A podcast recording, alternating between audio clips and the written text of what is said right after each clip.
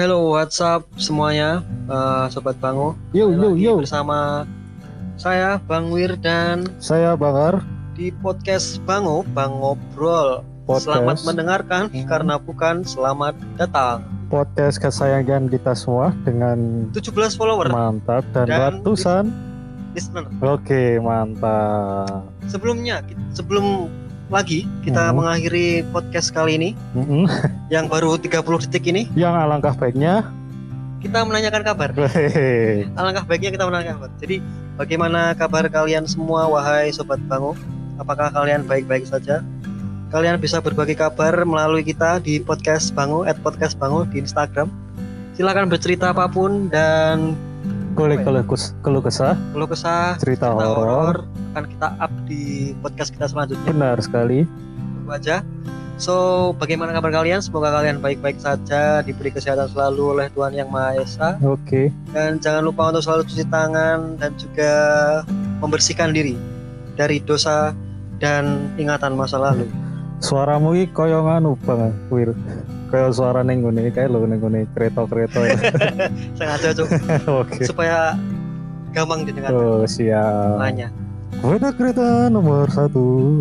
Peron. Ya, ya, ya, ya, ya, ya, ya. Jadi semoga kalian tetap diberi kesehatan selalu dan rezeki yang lancar. Amin. Teman-teman semua. So, gimana kabar kamu, Bang Har? Apakah ada kejadian aneh kali ini? Biasa kita membuka dengan kejadian-kejadian aneh dan fun fact fun fact yang sekiranya lucu untuk kita sendiri, bukan mereka yang mendengarkan. Karena kita itu garing orangnya aja. Ah, kejadian yang paling ya, kebetulan baru kita rasakan nih apa? kita tag 20 menit tapi Tapi gagal total. ya dengan suara yang tidak jelas Semoga kali ini suaranya jelas. Hmm, itu kita berbagi pengalaman aja beberapa kali kita tag Heeh. itu sebenarnya ini itu satu kali tag tuh impossible untuk sebuah podcast Banyak settingan yang harus dilakukan karena ini memang ya ribet lah pokoknya. Hmm, Jangan bikin podcast lah. jangan bikin mending Hanya untuk orang-orang persisten. mending kalian hujat aja lebih mudah Waduh. Maksud kami pemirsa. hal tersebut sebenarnya bikin depresi bang Oh iya benar. pengen ngamuk rasanya gitu pengen ngamuk 20 menit gak jadi depresi nih aku nih. Hmm, Tapi ngomong-ngomong sebelum kita depresi, Hmm. Ada beberapa lagu rekomendasi Oke. yang menjadi apa ya? Rekomendasi kita di minggu ini. Di episode ke 9 atau ke 10 lupa aku. Ya, kita belum tahu. Pokoknya kita ada lagu rekomendasi yang kalau dari saya sendiri ada lagunya eh Siapa? aduh lupa deh. Kok masa lagu rekomendasi lupa aja. Yang Ah. sekarang baru senang didengarkan apa? Lagunya hmm, aduh lupa judulnya. Bayu. Bon Jovi. Oke, Bon Jovi itu temannya Bon Jono berarti. Bon Jono. Garing tuh. Judulnya apa? It's My Life. Ya ini semua orang udah tahu sih judulnya It's My Life tapi ini enak banget lagunya buat disco disco. Uripku. Ah, ya, uripku and the night and the night and the night and the night. Ya itu lagu rekomendasi dari saya. Sekiranya kalian sudah tahu ya ya sudahlah. Menjadi biasanya apa? Jadi, apa? teman-teman apa menjadi teman untuk di warnet biasanya ada lagu itu di list Ya, lagu Ayo itu. dance. Hmm, kalau enggak dirga tuh biasanya ada di warnet. Ih, oh iya. Itu emang legend banget. Kalau di warnet warnet pasti diputer. Hmm. Selain lagunya siapa? NDX AKA Familia Ditinggal rapi. ditinggal rapi Oke. dan era atiku rasane loro Ya. Iya benar. Iya, iya, Maaf iya. kita garing Kalau dari saya sendiri, rekomendasi lagu adalah dari lokal, eh dari lokal, dari nasional. sekali-sekali dari internasional Aku aku janera seneng ngrungokke lagu ya jane. Wah. Beberapa belakangan bulan ini wah Jarang. gue soalnya saking bosannya lagu ini apa bingung rata gitu sekarang tuh ada lagu-lagu bagus. Semua orang sedang berkarya kali ini produktif tingkat tinggi. Aku bukan bonekamu karya fenomenal kali ini tahun ini akhirnya ini. kembali lagi. Terima kasih YouTube. Kemarin kenapa? Kemarin kok sempat. lagi? Aku gaptek nggak pernah tahu info gituan coy. Kemarin sempat takut ya aku siapa? Diwawancarai sama Anji. Oh ya Hmm. gimana karena hak cipta yang membuat takut lah ya. Aku tuh takut. Nah, seperti itulah intinya. Takut di penjara gitu. ya aku juga takut sih Eh, oke kembali lagi karena rekomendasi dari nasional lagu yang bisa kalian dengarkan adalah dari grup Leto. Waduh Leto Leto. Krispati Leto Itu- Klise Itu zaman tahun rong ewunan nih. zaman PSD jatuh cinta pas Hmm, SD Saat durunge komisen aku. yang Surga berju- supet aku bro Oke, yang berjudul Ruang Rindu. Ini legend banget ini ini. lagunya ini lagunya sinetron judulnya Intan Intan. ya. dulu aku sering nonton coy sinetron Intan Mantap. Apalagi yang bintangnya siapa Naysila Mirdad. Oh. legend itu selain bidadariku Aku tuh Cici. siapa itu Halo, saya sinetron terbaru kan. Aku tuh Cici sama kamu. oh iya iya iya iya, iya, iya. Jadi meme. mau jadi meme. ya itu jadi rekomendasi lagu dari kita yang sekiranya bisa kalian dengarkan saat slow Mm-mm, menemani selama pandemi. selepet selepet Selepet selepet. selepet selepet pandemi Yang akan kembali lagi ke new normal dan mungkin akan terjadi gelombang dua ya Wah, iya iya iya. iya. tapi bohong semoga Selamat datang kelas terbaru. nah ngomongin tadi apa Bangar soal depresi ya Ya, jadi gimana depresi ya. Ngomongin depresi itu nggak jauh jauh dari kita semua. Pasti kalau mau merasakan atau kita ketika buntet ada hal yang membuat kita itu Tertekan. stres bukan tapi tertekan, Oh, iya. tertekan. Nah, itu yang membuat eh, depresi itu muncul. Kalau dari new apa ya fun fact-nya ternyata oh ya jadi fact lah fact-nya berita fact dari Tempo itu ternyata depresi itu menjadi penyakit terbanyak kedua pada tahun ini. Karena pandemi ini ya? Nah, itu salah satu karena kita di penyebab- rumah aja jadinya stres. Mm-mm, itu yang memberikan statement adalah doser, dos, dokter spesialis kedokteran jiwa. Yang sejujur yang bilang sejujur, jujur, eh, sejujurnya bila diperhatikan global beban depresi pada tahun 2020 adalah urutan nomor dua. Wadadaw mantap sekali. Dan depresi juga memicu penyakit bunuh diri. Banyak ya? Diri. ya banyak juga sih Mm-mm. stres. Dari dari penyakit juga bisa sebenarnya. Dari depresi itu kita kadang ya kalau nggak sadar perut kita jadi sakit terus itu stres. Hmm, stres yang ke depresi. Ya kan itu depresi kan kalau ditingkat lah jadi menjadi lebih tinggi lah tingkatannya dari setelah stres. Nah itu salah satu apa ya faktor pemicu yang akan membuat depresi yang akan menjadi tingkatan depresi adalah stres Stres, ya, Hmm, betul sekali betul. jadi stres itu bisa memicu penyakit kalau misalnya kita terlalu banyak mikirin apa gitu Hmm. overthinking ya akhirnya ada penyakit yang ya kayak memicu untuk apa sel imun untuk men- apa em, me- me- melemah gitu Mm-mm. dan kadang-kadang nah ya gampang kena penyakit dan ketika kita tidak sadari bahwa insecure itu sebenarnya juga bisa memicu depresi. ini bisa insecure ini bisa apa ya tercipta dari ketika kita bermain sosial media Hmm, iya kan biasanya. Khususnya saat era pandemi ini ini yang paling menyebalkan ketika kita merasa orang lain lebih produktif dari kita lebih menghasilkan uang kita nggak menghasilkan uang pengangguran nggak berguna Hmm, dan orang lain sibuk Hmm. mencari uang di masa pandemi ini dan tidak hanya memegang mic seperti ini. Iya Iya. kita merasa insecure itu tapi aku merasakan juga Nah, wah anjir orang lain lebih produktif kita mah cuma apa anjir. nah itu kan bisa jadi seperti dan ya akhirnya Hmm. stres sendiri stres dan kemudian enggak kecoba orang depresi. Iya sih tapi aku merasakan sedikit depresi. Oke, karena apa itu? Apa? Karena apa? karena hidupku kurang produktif Oh, ngelamar kerja nggak ada yang terima Ya, kalau apalah hmm, yang penting kita mencoba untuk melakukan banyak hal aja yang apa yang bisa. bisa dibisain Hmm, benar sekali. Tapi eh, hal tersebut kita ngomongin depresi ya. eh, karena faktor yang bisa membuat depresi itu kan banyak cabangnya. Dari yang hal yang sepele kemudian hal yang besar. Yang dari yang kita cuma diam diri pun juga bisa menjadi depresi lama lama kelamaan dan fun fact-nya jomblo juga bisa menyebabkan depresi. Kita jomblo juga. Tapi rasamu ya jomblo adalah pilihan. Oke. Tai. ngomong kosong itu mah padahal mah nggak laku aja terus ya.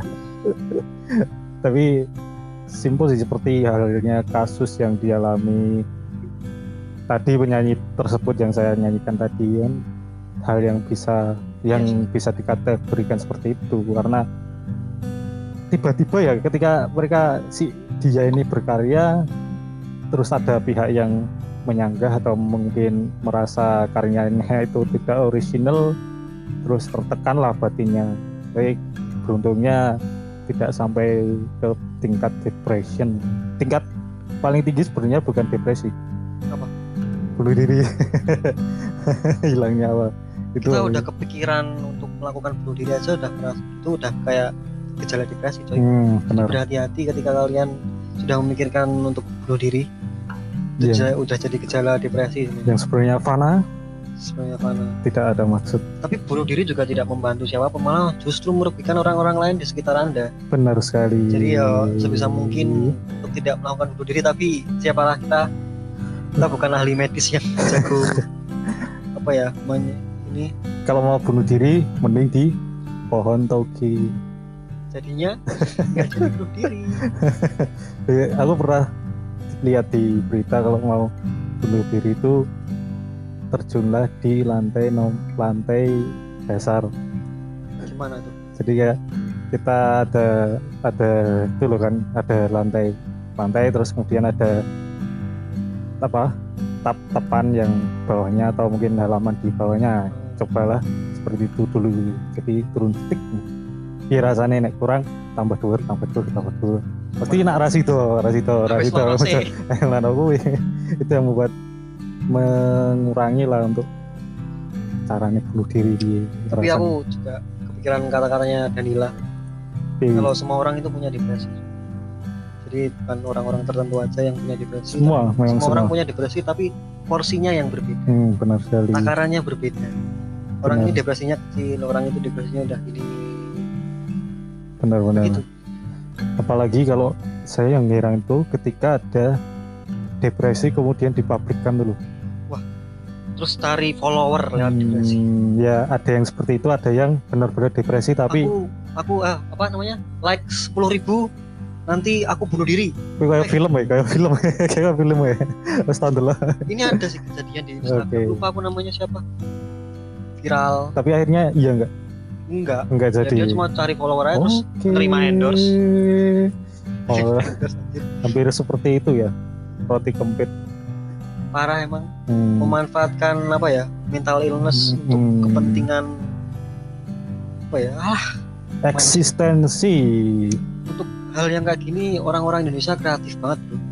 Coba kalau dimanfaatkan untuk hal yang bagus ini negara bisa jadi negara baju apa dengan apa dengan dengan kreativitas yang semacam oke. Ini memanfaatkan mental illness terus memanfaatkan kesempatan di pandemi ini yang buruk-buruk. Tapi jangan sampai lah untuk mencoba untuk melakukan itu sih. Eh, lucu pokoknya aku paling heran tuh kalau ada orang yang tapi sebenarnya kalau orang depresi ada dua yang bisa mengatasi. Istilahnya ada orang dua orang dua contoh atau dua jenis orang yang bisa menjawabnya. Yang pertama orang itu menjawab dengan bertemu atau berkonsultasi dengan orang lain. Gimana? Secara langsung.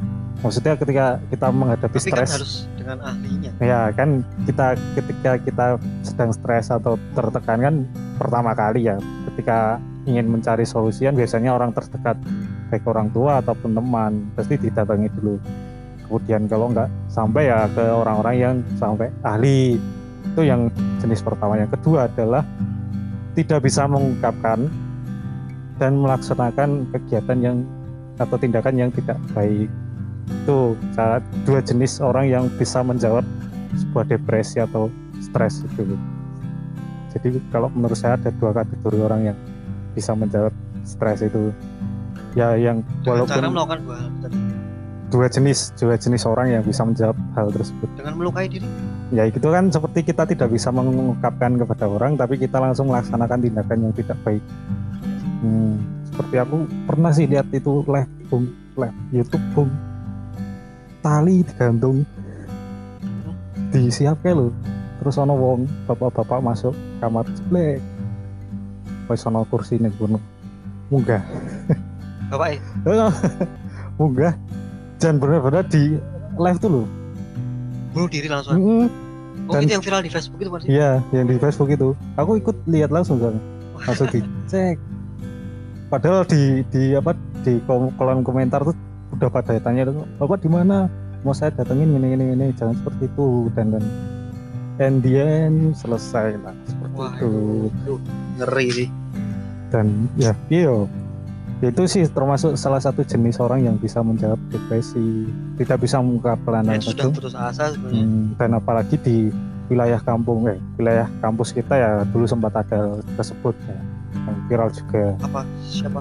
di kampus di wilayah sekitar kampus kita ada orang yang punya tertekan lah mahasiswa ya terus menuliskan pesan di laptopnya karena tidak bisa mengungkapkan langsung ke orangnya terus menceritakan keluh kesahnya and then diri. ya. Wow. This is insane. seperti itulah ya memang kalau secara garis besar yang bisa saya jeniskan kalau orang itu bisa menjawab depresi ya, cuma ada dua yang bercerita langsung atau yang tidak bisa bercerita tapi langsung melaksanakan tindakan Ya mantap mantap mantap kasihan sih orang ini. yang apa ya yang sekiranya mungkin apa eh, tidak bisa mengungkapkan apa yang ada di pikirannya. Sebenarnya cukup berbahaya juga kalau misalnya kita apa banyak punya banyak pikiran tapi tidak ada tempat atau apa ruang ya? ruang untuk wadah. mengungkapkan Hmm. semuanya. Selain malu ya biasanya kalau Ya, orang mau ngomong tuh malu dulu. Kalau takut kalau aibnya kesebar tapi biasanya ngomong aku jarang loh cerita tentang kehidupanku dengan siapa pun bahkan dengan keluarga aku sendiri.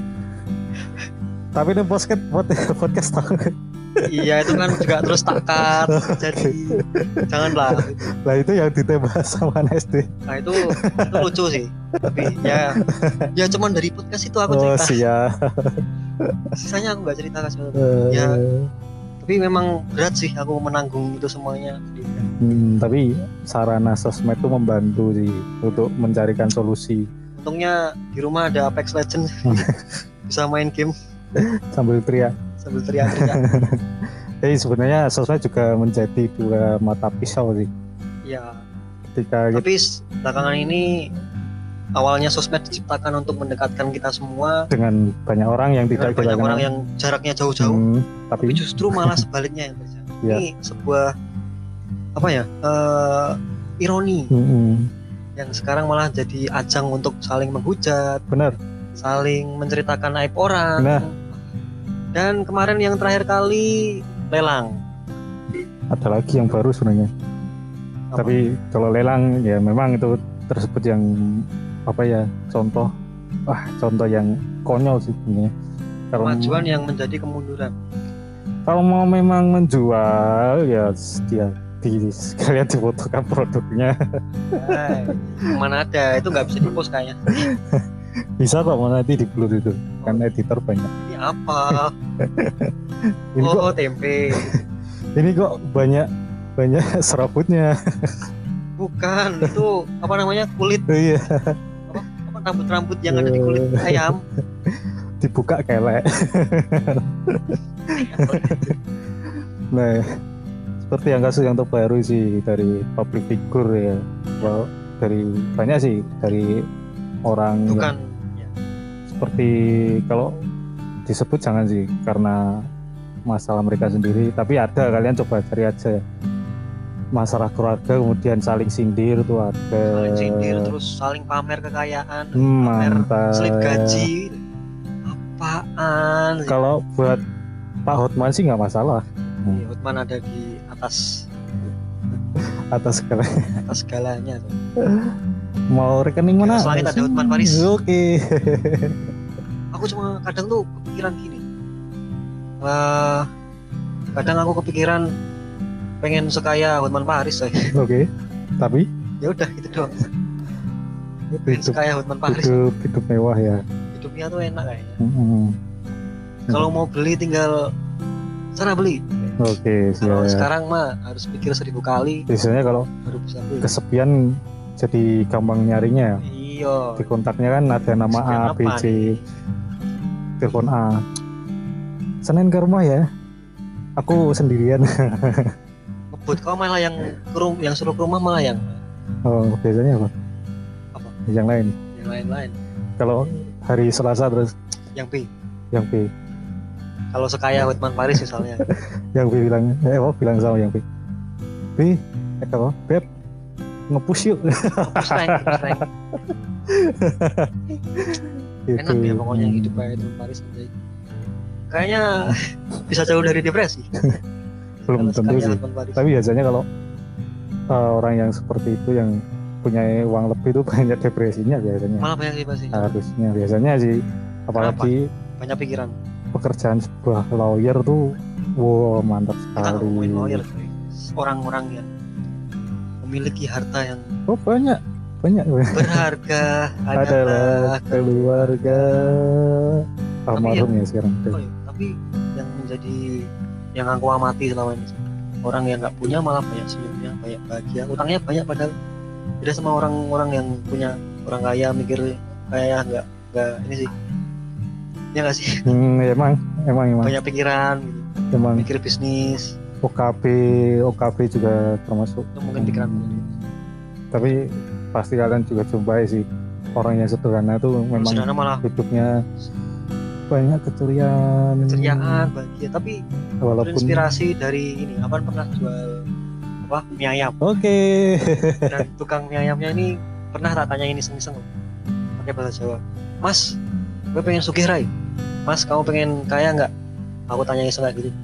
Terus dia jawab wow Ramas aku mau pengen apa ngerasa cukup wae wis cukup. Mantap. Boom. Jawa tenan. Iya, Jawa tenan apa ya? Enggak Mas. Aku udah ngerasa cukup udah enak. Aku cuma ingin jadi kecukupan ini mem- membuat apa ya halauan kesuksesan ah, definisi kesuksesan menurutku itu eh, definisi kesuksesan dengan finansial yang bukan jadi kesuksesan tuh bukan soal finansial. Kalau Oke. menurutku kesuksesan lebih ke dengan merasa cukup. Oh ya gue tau gue berarti melu-melu masih Enggak, ya belajar juga. Orang yang merasa cukup malah hidupnya lebih bahagia Sob. ya, ya jadi berarti kesuksesan kan tuh nggak cuma finansial doang. Ada orang kaya raya tapi nggak bahagia. Ya banyak. Banyak tapi banyak. lebih baik menangis di atas Lamborghini daripada menangis di atas sepeda. Nggak apa-apa sih daripada menangis sendirian di pojok. Gak ada yang nemani jadi yo. Apa ya? Dengan merasa cukup dan bahagia dengan apa yang kamu punya menurutku itu udah sebuah Nah. kesuksesan. Apalagi dengan itu sebenarnya juga bisa bisa jadi obat obat dari depresi. Ya. ketika kalian merasa insecure berkekurangan di segala bidang. Wow ya? bidang aja. maksudnya ber- ke- merasa kurang banyak sekali ya salah satunya adalah dengan merasa cukup. Dan bersyukur itu Dan obat ini- sih. orang yang sering melakukan itu adalah membandingkan dirinya dengan kehidupan orang lain. Nah. Ini loh yang paling apa toksik adalah melihat story teman-temanmu ini. Oh, oke. Dan orang-orang yang jauh lebih susah dari kamu. Di sisi lain itu bisa menjadi motivasi tapi kalau kamu terlalu mengeksposnya bisa menjadi sisi yang toksik Heeh. Delok ki medun aja munggah. Nek delok munggah kowe ndangan, nek medun kan iso ngerti ngisormu ana watu apa ora, ana telek apa ora, kan iso. secukupnya Heeh. kayak lagunya India Apa wi? secukupnya Oh. Aku lagi ngerti. Oke. kau oke ya eh, sekian eh, podcast episode kali ini Terima kasih. kali ini bener-bener ending ya Pokoknya terima kasih. terima kasih untuk Banyak sekali dari episode kemarin fit UKM pengamatan saat banyak sekali terima Ya, kasih betul. Dan buat kalian yang mau menceritakan keluh kesah, kisah horor atau cerita-cerita pengalaman lucu bisa kirimkan ke DM di podcast kami, podcast Bango, at podcast Bango di DM Instagram dan Instagram mungkin besok ada Twitternya. Kalian bisa ya, share share apa pun itu, terserah. fact boleh Dan akan kami ceritakan di episode podcast selanjutnya jika kalian berkenan. Kalau Hmm. menurut kita itu menarik. hmm. Oke, ditunggu aja besok kelanjutannya bagaimana. Eh, saya Bang Wir. dan saya Bang Har Selamat tinggal kami dari podcast Bangun. pamit